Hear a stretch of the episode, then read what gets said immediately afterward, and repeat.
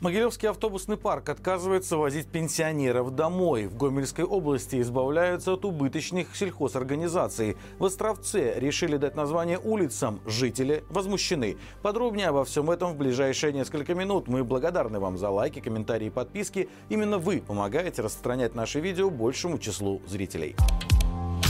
Могилевский автобусный парк отказывается возить пенсионеров домой. Скандал разгорается вокруг автобусного маршрута номер 222 Могилев товарищество «Химик». Это самое большое садовое товарищество в Могилевской области, за которым числится 1200 дачных домовладений. Находится оно в 20 километрах от города по Гомельскому шоссе в районе деревни Сидоровичи.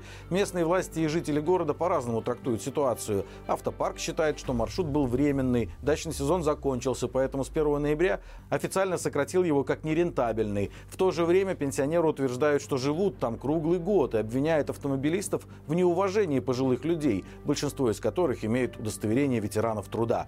Кульминацией стал день 18 ноября, когда автобус малой вместимости, следующий в Сидоровичи, взял всего 20 пассажиров, а на остановке проспекта Шмидта осталось стоять еще примерно столько же.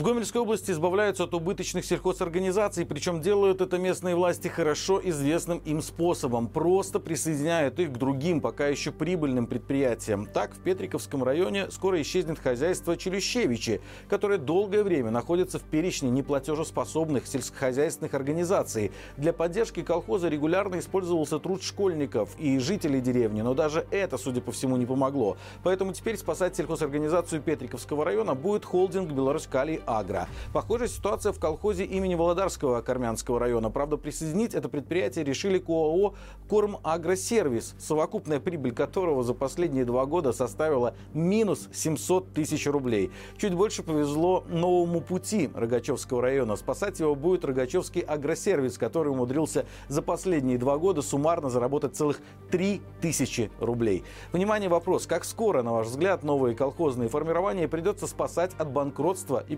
присоединять к кому-то еще.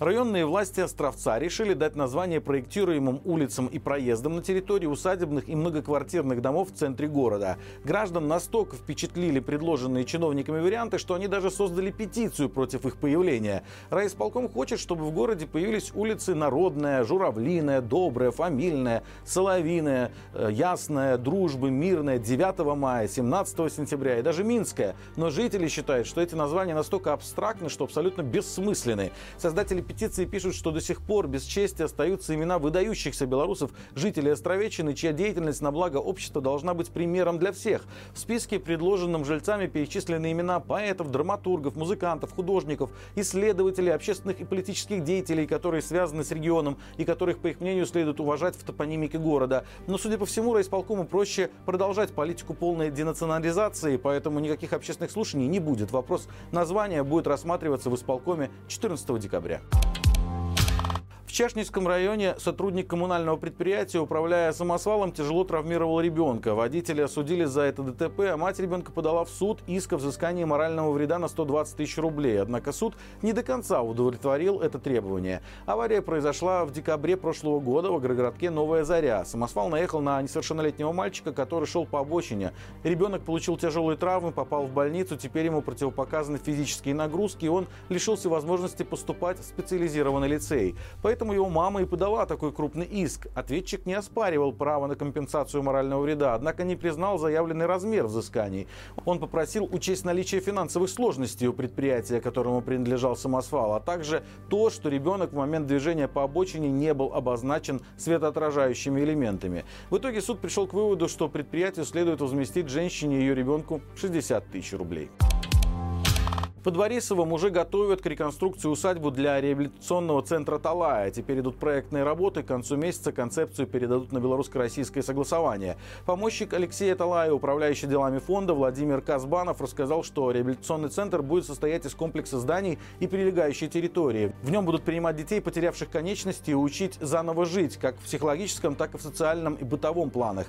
Единовременно проходить реабилитацию смогут от 6 до 17 детей, за год от 50 до 100. Из больниц больницы дети будут сразу отправляться жить в этот центр на несколько месяцев, где каждый из них получит дорожную карту своей будущей жизни. Также известно, что в здании проектируется корпус с небольшим бассейном. Там же будет помещение с оборудованием для разработки разных групп мышц. В центре будет вся палитра творчества, ремесел, мини-полиграфия, 3D-принтеры, которые будут доступны детям для обучения. Рядом с усадьбой возведут мини-ферму, где будут учить детей ухаживать за животными, а потом готовить продукцию из молока. И все бы хорошо, если бы не причастность Талая к незаконному вывозу детей из оккупированных территорий Украины.